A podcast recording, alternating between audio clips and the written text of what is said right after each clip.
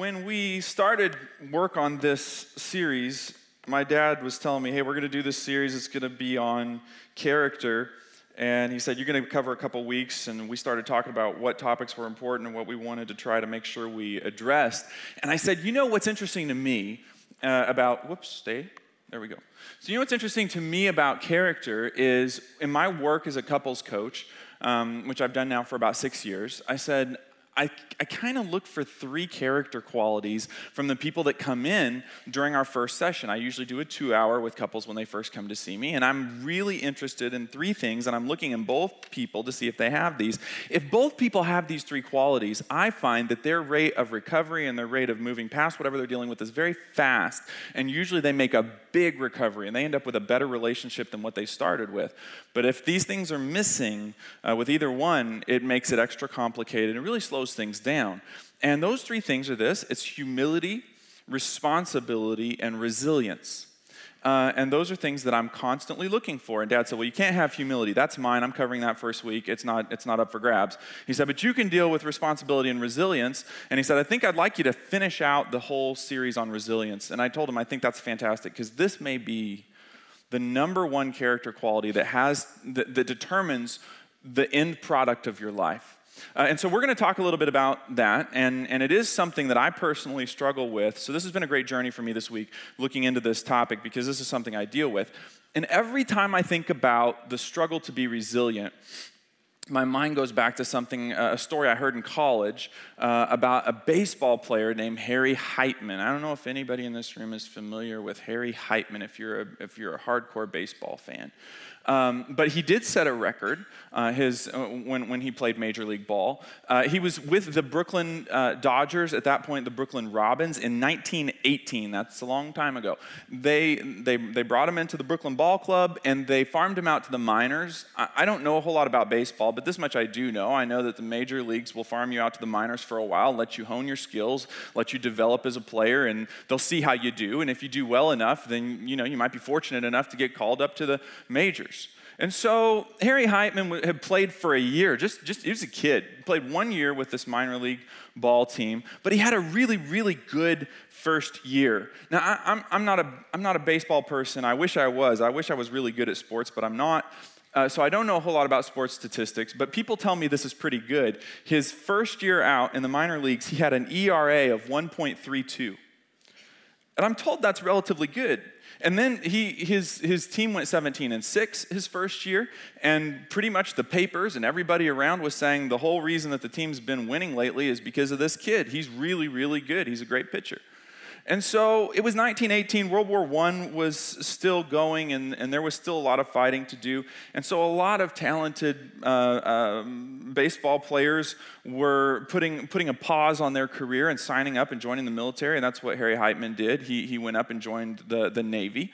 And there was a little window of time before he had to show up uh, to, to, to, start his, his service to the country. And uh, so um, President Ebbets decided, you know, we were going to call him up to the majors at, at some point anyway and, and you know, the kid's going to be gone in a, in, in, a couple weeks. Let's just go ahead and call him up to the majors for one game. We got this double header coming up. You know, we're going to wear out our main pitcher anyway. Let's go ahead and let's go ahead and call this kid up and give him a chance to pitch in, in this game.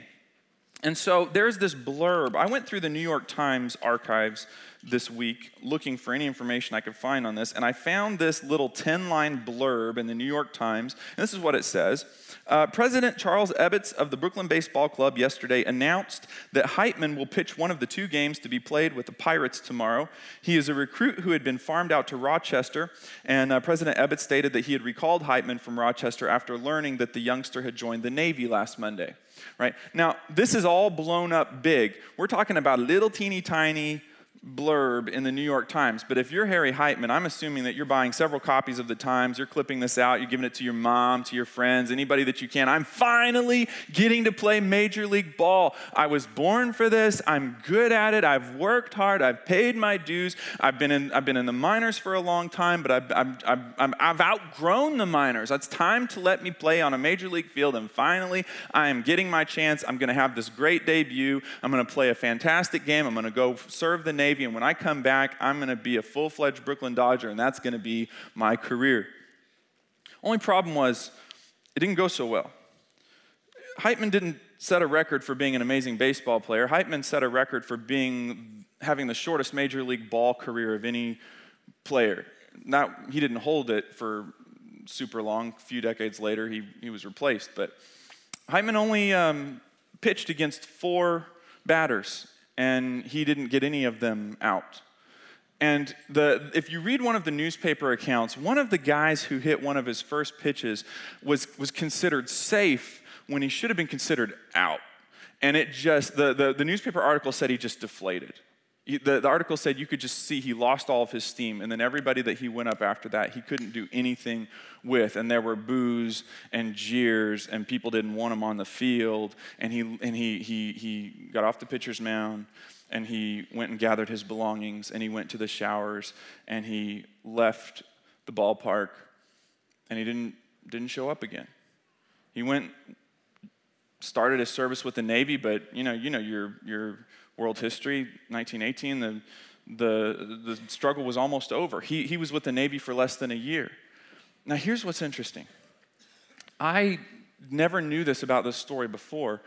Um, but as I was searching the, the, the, the, newspaper archives, I found an article that says that Heitmann in 1919, after he finished his Navy service, had been signed by the Brooklyn Dodgers to play Major League Ball. So the Dodgers came back to him and said, Yeah, you had, a you had a rough first time out, but we still want you to play ball. They signed him, right? But he never showed up to training camp. He just didn't show. And a couple months later, he's playing minor league ball again. Played minor league ball for the rest of his career. Most of it, he didn't pitch, he was done pitching. He, he started batting, playing outfield positions. By the way, he ended his career with a pretty decent batting average, 292, pretty respectable. He was a good ball player. He was a good all around ball player he might have had a major league career. Who knows? I mean, after all, how many of us have seen people make the majors and really have to develop when they were there? He might have, he might have had a really great major league career, but for some reason, when it came time for training camp, even though he'd been signed, even though he'd been asked, he just didn't show up. Well, that's interesting to me because as a person who my job is, is to try to look at how God wants us to, to live our lives so that I can teach here. And then my job is to sit across from couples who are distressed. Most of the week, that's what I do. I sit across from married couples who are distressed, and I try my best to help them begin to see where they can make some forward movement. And so I, I'm interested when I read a story like this because I wonder how does a major league talent get stuck on a minor league ball field? Right? Because I talk to couples who tell me all these wonderful things that they've got going on. They tell me the years they've invested, the, the great kids that they have, all these wonderful things that they have. And they, they tell me about these strengths in their relationship. And it's clear to me there is all the potential in the world for a major league marriage, and yet they're stuck on a minor league ball field.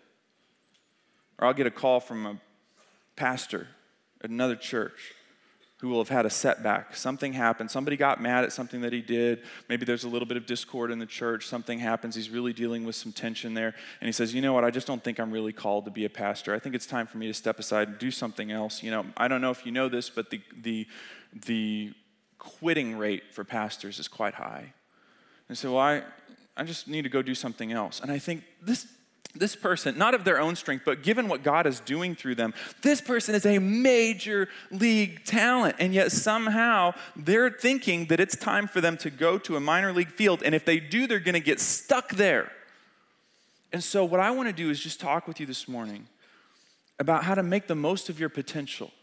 Whatever you have in your person that is major league, how to not let it get stuck on a minor league ball field. And by the way, as I said, this is something that I, I struggle with. This is the, as I said, the topic is resilience. And, and I struggle with resilience because when I face tension, when I face challenges, it's, it's a little bit of a, of a problem for me. And the reason is because I've bought into something that I like to call the fairy tale view of success. Let me, let me show you what the fairy tale view of success is we all have talent or skills, right? This is not anything unique to any one of us. We all have different talents and skills. Talent is what God gave you, skills what you've worked for, right? Um, of course, God gave you the ability to work for it, but we'll just say that's the difference. Skill is something that you've honed, talent is something that you came into this world with, and then we, we say to ourselves, if I ever get an opportunity to exercise my talent and skill, I will have big success. That's the fairy tale view. My mother thinks I am the greatest singer in the world. If I ever get on American Idol, I will get a recording contract. That's the fairy tale view of success. But most of us have been around the block a few times, and we know that it actually looks this way. We've got talent and skill. Eventually, we'll get an opportunity, but once we get that opportunity and we try to exercise it, we will encounter a setback. I don't know if I can get a witness in this room to this, but I'm telling you, this is the way the real world works. You get you have talent, you have opportunity, and you're gonna hit a setback. But it's not just this. Let's talk about how it really works. Let's get gut level honest here. This is how it really works. You got talent skill, you get an opportunity, and then you hit a setback and another setback and another setback, and then you hit a big setback. And then eventually you get to big success. So let's, let's workshop this here for a second. Because if this is true, then it means that we're going to have to figure out what to do with the setbacks that we experience in our lives if we ever want to have big success. And I don't know if anybody else in this room is, is with me on this, but I want to have big success. I don't want to have it for my sake. I just figure God gave me talents and abilities, and He didn't give them to me because He wanted me to sit on them. He, he the, God is not into redundancy. He wants me to do something with it, right? So I want to have big success. And a lot of that's going to have to do with how we handle setbacks. But then we have to ask ourselves the question is it normal to have a setback. If you're doing the right thing and you're trying really hard and you hit a boundary or you hit a barrier or you hit a speed bump, I don't know if you're like me, usually when I hit that, what seems like an insurmountable barrier, I go, whoa, I must be doing something wrong, right? I must have, I must have made a mistake. If I'm, if I'm getting into a, a situation where I'm trying to lead out on something, you know, I've been in ministry now for almost 10 years. I'm trying to lead out on something, and all of a sudden there's some tension, there's some pushback, there's somebody who feels like I'm doing the wrong thing. I tend to be the person who goes, Whoa, wait a minute. Maybe this means that I'm maybe this means I'm making a mistake here. But let's think about this. Why do we hit setbacks anyway? Well, it's because we're trying to do something new or we're trying to do something better. Because anytime we try to do something new or we try to do something better, we risk having a setback, right? And that's a good thing. I want you to look at this statement and see if you don't agree with me on this. But this is what I believe. If we are fully capable of meeting our goals by doing what we are already doing, we're not setting goals, we're just wishing for the status quo. True? If, if, if I can do everything that I'm reaching for by just going on doing what I'm already doing, then I'm gonna keep getting what I'm already getting right? That's not a goal. That's just keeping on drifting. It's just keeping on floating, right? So, what that means is that it, our effectiveness in life does not hinge on our level of talent or on our number of opportunities, but on how we respond to setbacks. Setbacks are normal. It's because you're doing something new or you're trying to do something better. You're going to hit some setbacks, probably going to hit several of them. And so the question is, how do we respond to setbacks? The Brooklyn Dodgers wanted Heitmann to play some more but he just wouldn't show up to training camp. So let's workshop this a little bit. And, and, and by the way, I just want to be really honest with you because that's my, that's my promise to you is I'll always tell you where I struggle. And this is an area where I struggle. And I became extra aware of it the other day. My wife and I were going on a road trip, and we didn't want to take either of our cars. We rented a car, and uh, I, I, got in the car, was getting ready to bring it home so we could go, go, take the trip. And the radio station, you know how now the radios tell you what station is on? There, you know, I turn on the key, and the radio, the radio station says oldies. Now, no offense to people here who love the Beach Boys, I just can't get into it. It's not my gig. And so I'm getting ready to turn the dial and a 90s song comes on. And I think, uh oh, this can't be good. You know, I'm thinking, I was listening to this song when I was 17. You know, there's a problem. And I realized I'm an oldie. You know, I mean, I'm not old, but I have now gotten to the age of my life where styles that were in vogue when I was a kid are coming back around, and that's not cool, you know? The 80s already back, and if the 90s come back, I don't know what I'm gonna do. But I do, I, you know, I remember the, the, the neon windbreakers and the Guess jeans and the MC Hammer pants. I remember when pagers were cool. My kids don't know any of that, you know? And I sat there as a student of psychology and sociology and thought to myself, Jonathan, you need to think here, you need to think because sociologists tell us that, you know, when we're in our 20s and we recognize that we struggle with something, we kind of give ourselves some latitude because we think, hey, I got a lot of life to live and I'm just figuring it out still. You know, we're in our late teens, late teens, early 20s, we're thinking, I'm just figuring it out and I'm kind of working into the groove that I'm gonna that I'm gonna find. But by the time you get to about my age and you're about 35, you start to realize that you have worked your way into the grooves and that unless you consciously work to change something, if there's something that you don't like, unless you consciously work to change it, it's probably going to keep on in that path. And so I thought to myself as I prepared for this week, I said, I got to get this. I got to figure this out. So this is the workshop that God put me through this week, and I hope it's helpful for you. I want to take you to the story of a man named Moses in the Old Testament. If you've got your Bible or your electronic reading device, we're going to start in Exodus 2, and then we're just going to kind of trace on down through the next few chapters in Exodus.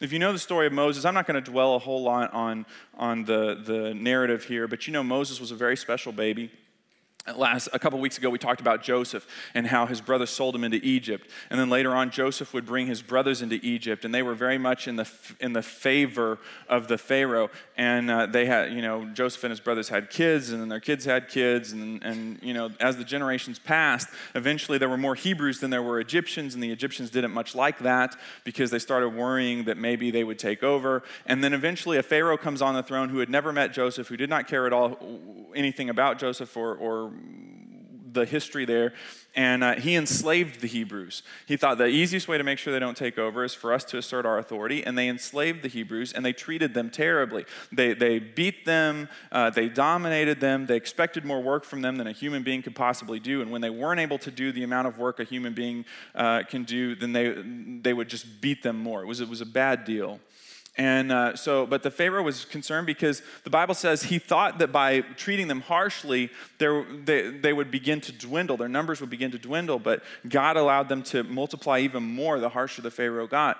And so the Pharaoh called in the midwives uh, and said, Listen, if you're delivering a Hebrew baby, I want you to kill it. And uh, they, they wouldn't do it, they wouldn't follow the orders. And so the Pharaoh then sent out a, an order to everybody and said, if you, if you know of a Hebrew baby boy anywhere, you take that Hebrew baby boy and you throw it in the Nile, or you're going to be in trouble, right? And so now it was a big deal because if your neighbor was an Egyptian but you were a Hebrew and you had a baby boy, you could try to protect that little kid for a little while, but eventually somebody's going to find out.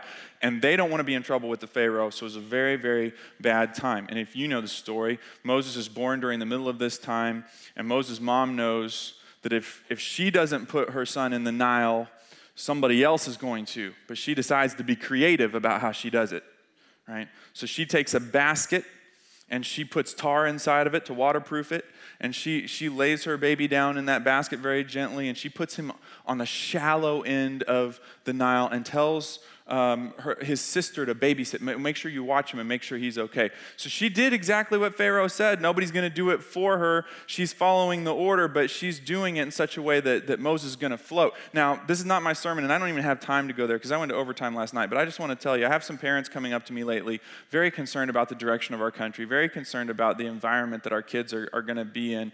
And I just want to tell you, we could all take a lesson from Moses' mom because we can't change the world, but we can try to make our kids float right? In in a generation where most kids are going to sink, we can do anything that we can figure out how to do to try to make sure that even though we have to work within a system, we can try to make our kids float. But that's a sermon for another day.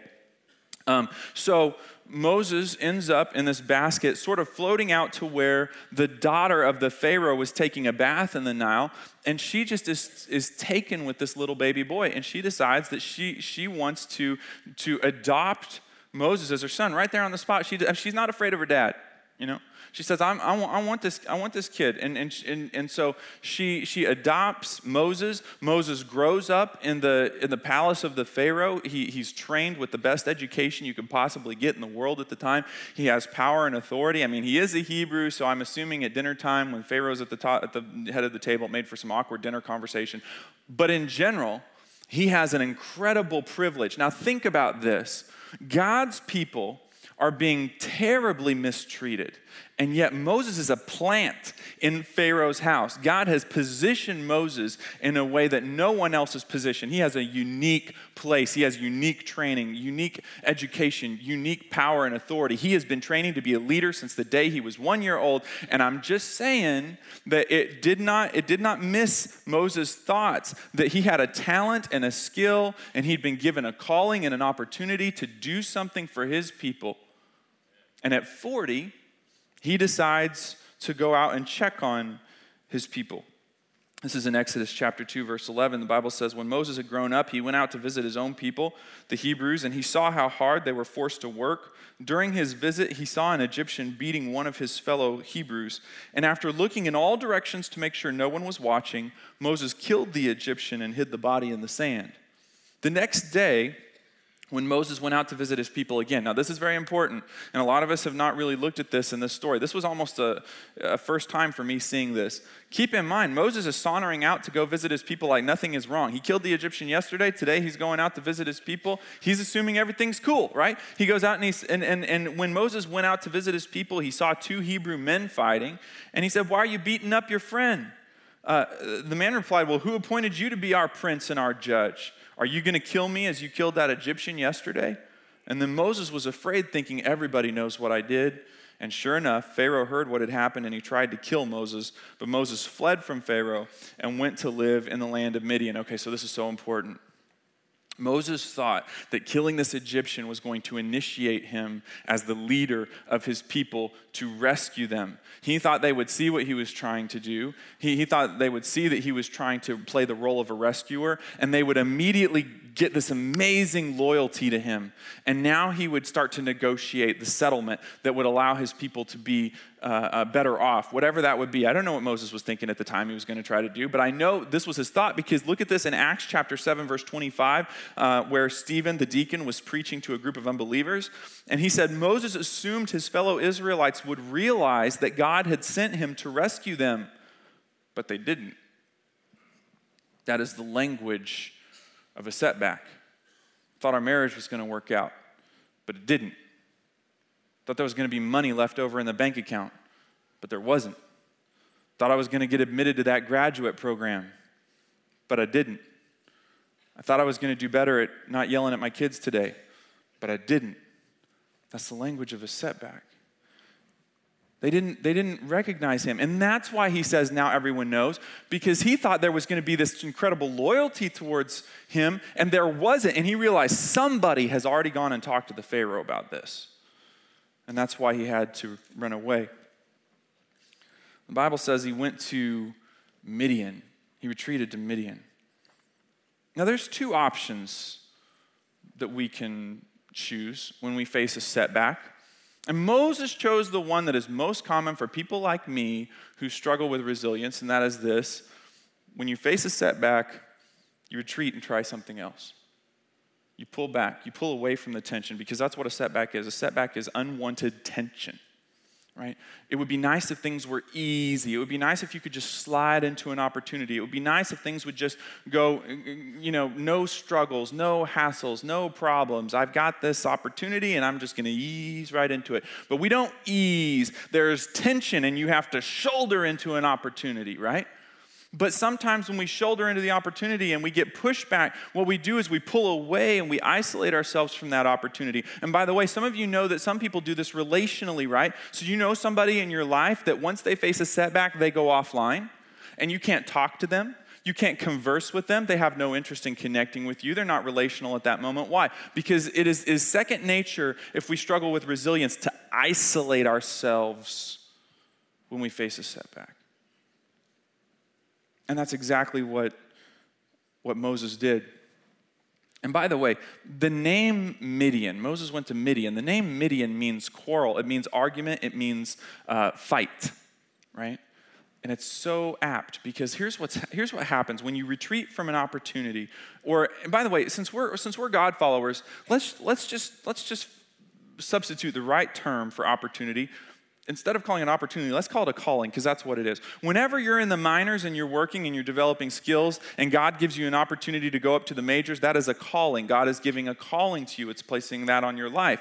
And so, whenever there is a calling and yet we retreat from that calling, there will always be an internal battle playing out inside our lives between our God given potential and our fear of failure and we, we, we have this internal turmoil going on. And for Moses, it lasted for 40 years. He stayed in Midian for 40 years. He set up camp. He, had a, he, he, he started a family. He basically set up his life and, and ended up, you know, at 80, about ready to retire. But that's when God shows up. And, and some of us could testify this morning to the fact that even when we retreat, God is tenacious about our calling.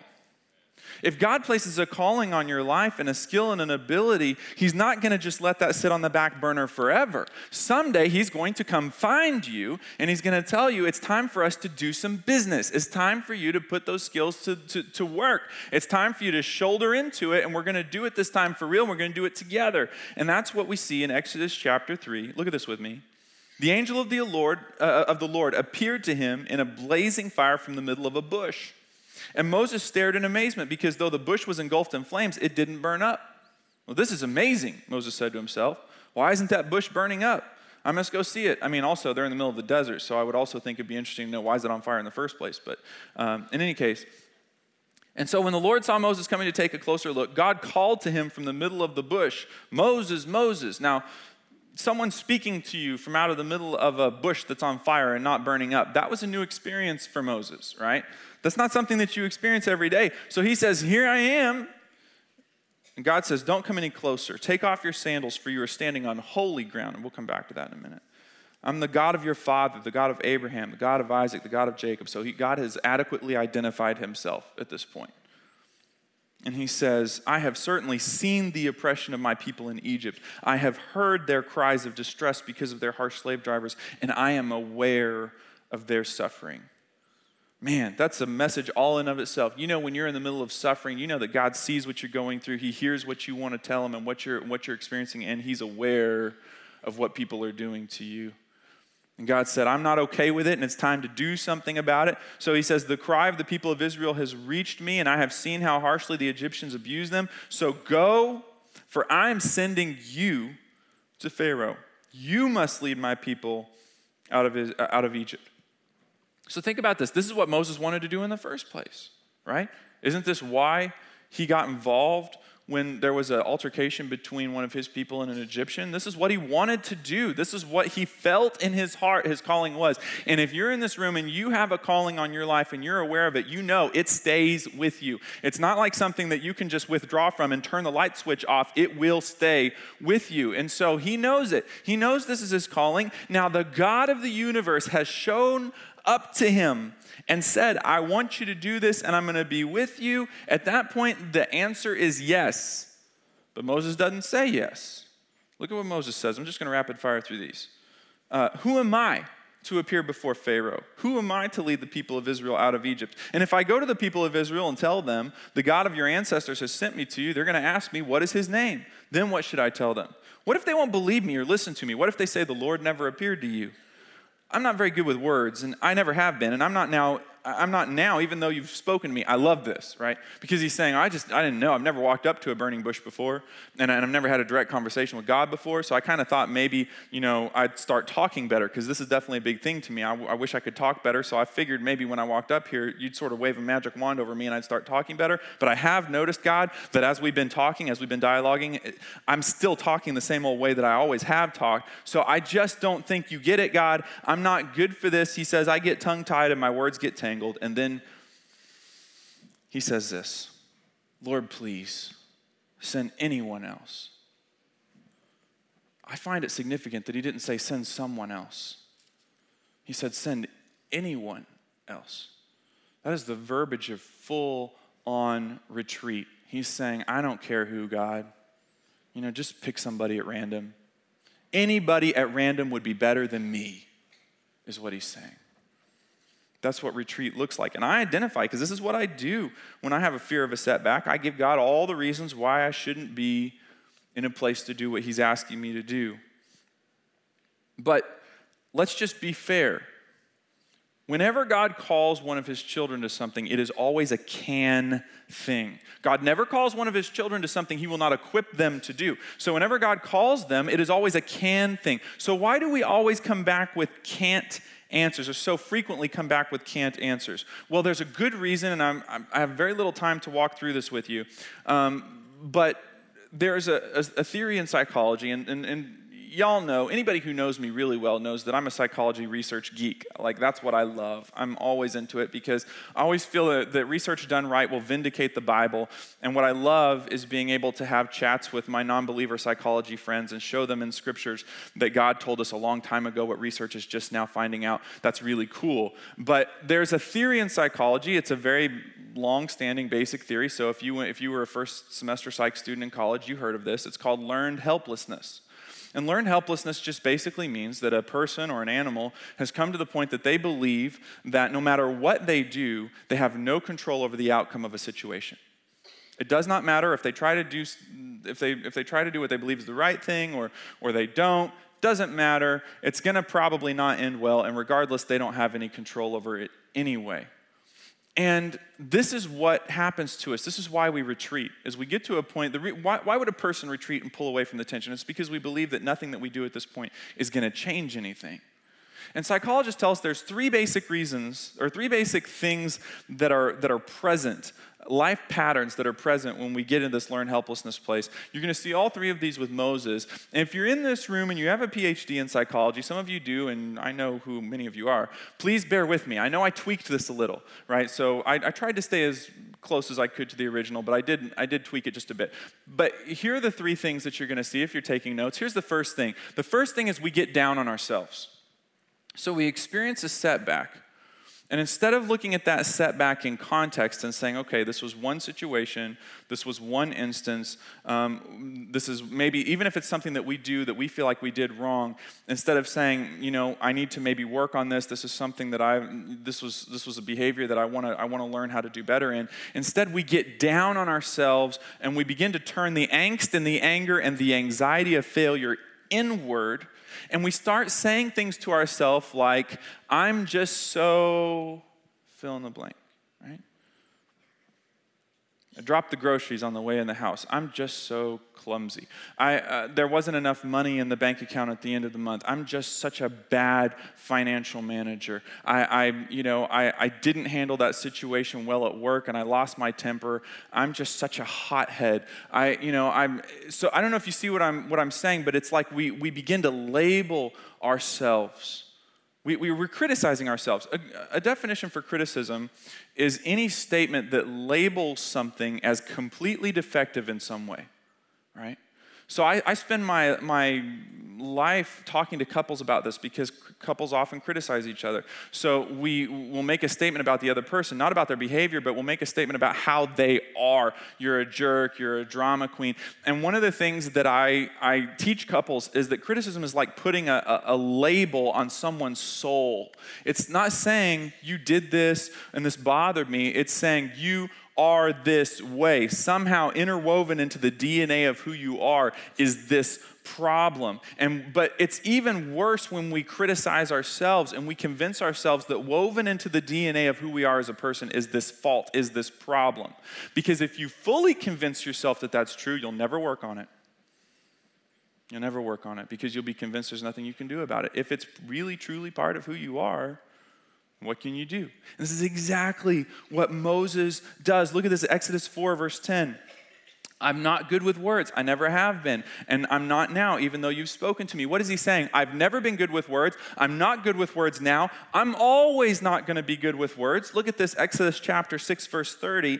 He says, I'm such a clumsy speaker.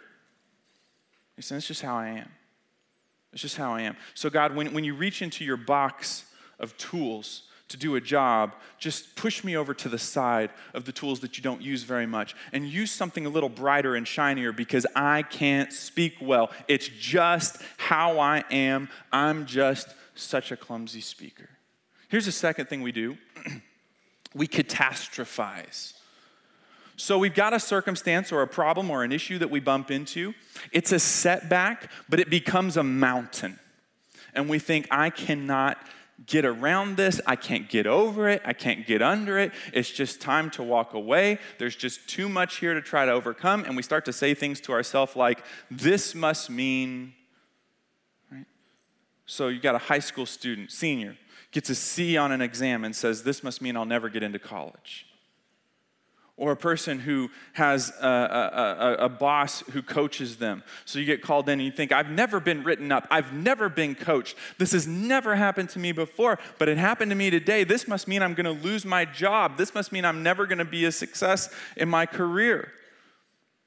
And this is what we do we turn, we turn a setback into a catastrophe. It's a huge thing. And look at what Moses did. In, in Acts chapter 7, the Bible tells us um, that. Uh, that Moses believed that God had sent him, but then we go back to Exodus chapter 4, where Moses is talking to God, and he says, What if they won't believe me or listen to me? What if they say the Lord never appeared to you? He's saying, Look, I have had this before. I tried to be a leader, God. I don't know if you recall this or not, but I tried to step out and do what you have invited me to do, and they didn't believe that I was the guy to lead them. Why would they believe that I'm the guy to lead them now? What he's saying is, I went up against it, it was a mountain, I walked away from it, and I know the mountain's still there, and God, I just just don't want to even go there. I just don't want to go there.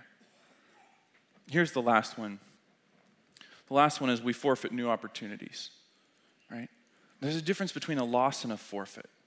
A loss is when you show up and you play the game, but the other team outplays you. A forfeit is when you never show up in the first place.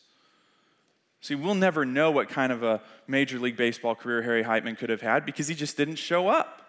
That's forfeiting new opportunities. And here's what that sounds like when we talk to ourselves we just say, there's no point. Marriage counseling, it's too late for that.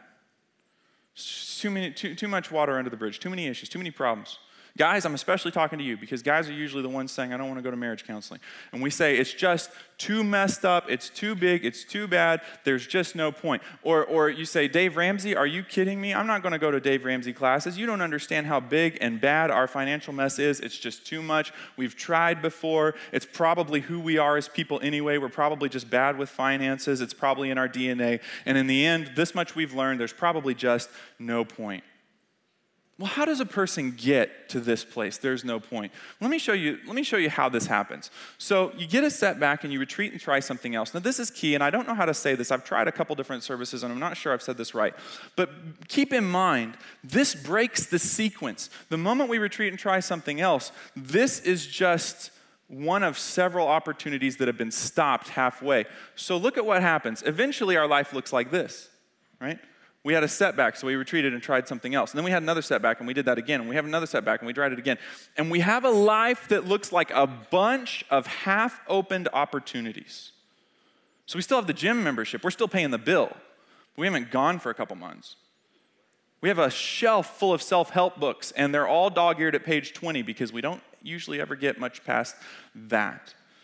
And we, we try things, and, and, but when we hit a setback, we stop, and then we try something else, and we hit a setback, and we stop, and we try something else, and we hit a setback, and we stop, and eventually we go, I've been doing this a lot, and I'm getting tired, and there's been a lot of stuff that I've been through, and you know what, at this point, I think it's just better to say there's just no point. So, what's the alternative? I told you there's two ways of handling a setback. Here's, here's the other one, and it's a mess, but this is what it really looks like.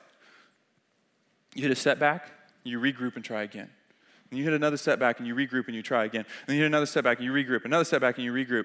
And then eventually you get to big success. Now, here's what I want you to see this is the only way you will ever be able to draw a straight line between the talent and the skill that God has placed in your life and the big success that God designed you for we all have to make up our mind at some point. What, what would we rather do? Would we rather have a bunch of half opened opportunities in our life? Or would we want to get to the place at some point where we say, I'm going to be tenacious and eventually I'm going to be able to draw a straight line from the talent and the abilities that only I know God has placed in my life and the big success that I believe He planned for me?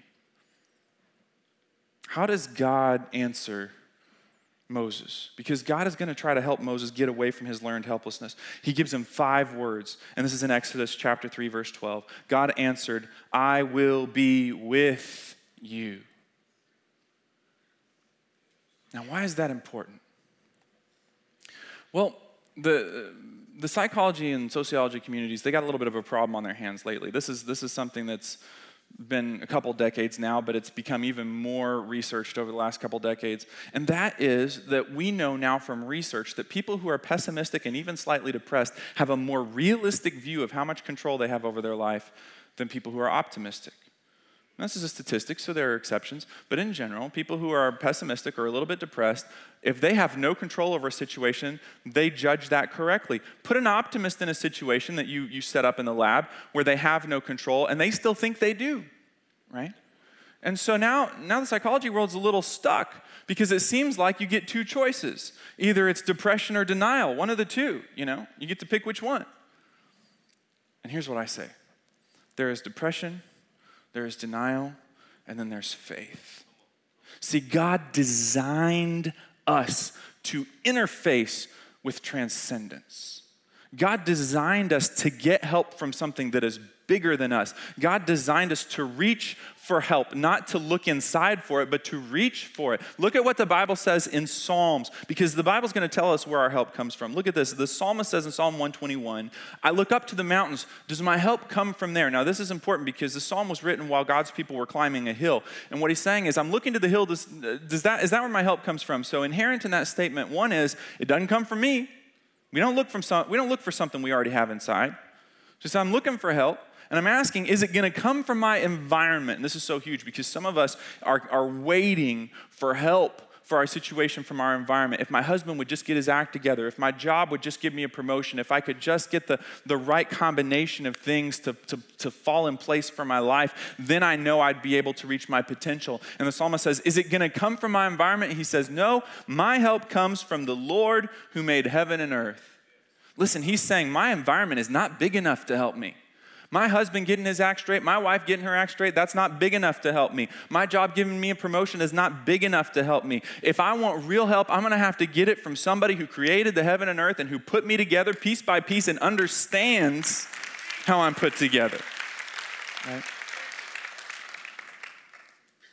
So I'm gonna do this. I, am already in overtime.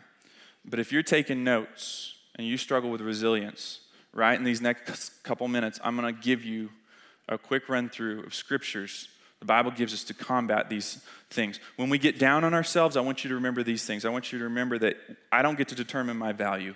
God determines my value. Go when you, when you experience this, go to Matthew chapter 10 and read about how God keeps track of the hairs on your head and how he understands when a sparrow falls from the sky. Then go to Second Corinthians chapter 12 and verses 8 through 10. And we'll put these scriptures on Facebook later if you want to go back and look at them and read how the apostle Paul says that when we are weak, we are strong because God is inside us and people can see that it is not us that's doing something, it's God helping us. The people will know that you're reaching for help for something bigger than you because they'll know that what you're going through, you would not be able to survive it if God was not helping you out.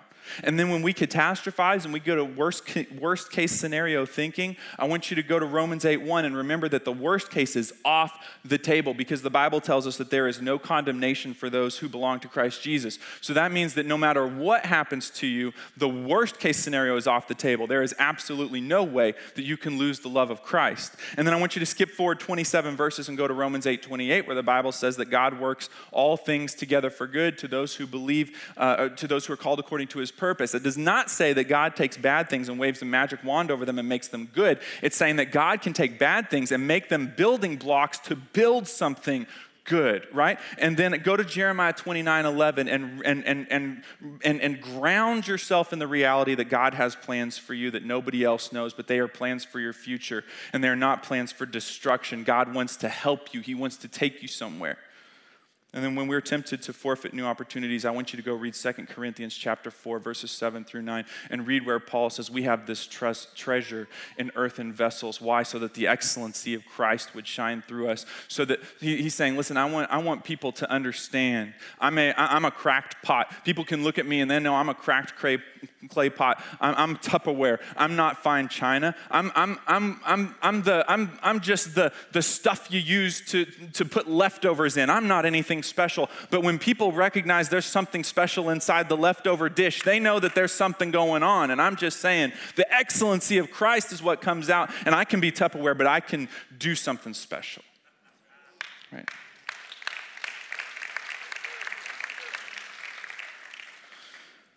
Let me just take this last minute. I just want to share one last thing with you. I want to take you back to Moses' calling. You remember what, the, remember what God said? He said, I want you to take your shoes off because you're standing on holy ground. What does that mean? Holy means it means special, it means reserved, it means set apart. And then he says, Moses, I'm calling you, I'm sending you. It's basically saying, Moses, you're a special person. Well, Moses had grown up in the palace of the Pharaoh. Moses had been special places. He'd been on beautiful marble stone floors. He, he had been in the huge places with the huge doors and the, the fine, the, the, the, the gold and the silver and, the, and all the appointments of living in the Pharaoh's palace. He knew what a special place looked like. And he had met special people in the house of Pharaoh. And I just can't help but think that when God came to him in the middle of this burning bush in the middle of the arid desert, and he's standing there next to a bunch of stinky sheep and goats, and God says, This is a special place. I got a hunch that Moses is saying, I have been special places and this is not a special place. And I have met special people and I am not a special person. But listen to me. I'm talking to some people who've been listening to this series and you've heard a little bit about character traits, about humility and responsibility and things that all of us struggle with. Read that A L L, all of us struggle with. You came to this series and you thought, I'm just not there. I'm not quite where I need to be. But what this is is holy ground because God has come to you and said, This is a special place now. I'm, I'm talking to you. It's time to get up, quit quitting, quit moving back, quit isolating, quit saying there's no point. Let's do some business. Let's get let, let's start moving towards your destiny and towards the goal that I've always had for you. Let's do something. Let's let's show up and let's do something. Listen, when God calls you to training camp, you say yes. You say yes. Father, we love you so much. And we thank you for the fact that you can use Tupperware and we ask you that you would send us out from this place energized, ready to take on the opportunities that you've placed for us. Father, to the extent that you can, clear the way of setbacks, but when we hit a setback, we're going to trust you and we're going to say, You're still there. You're going to lead us through because you're a good God. Thank you for your love. Dismiss us with your grace, we pray. In Jesus' name, amen. Thank you so much for being here this morning.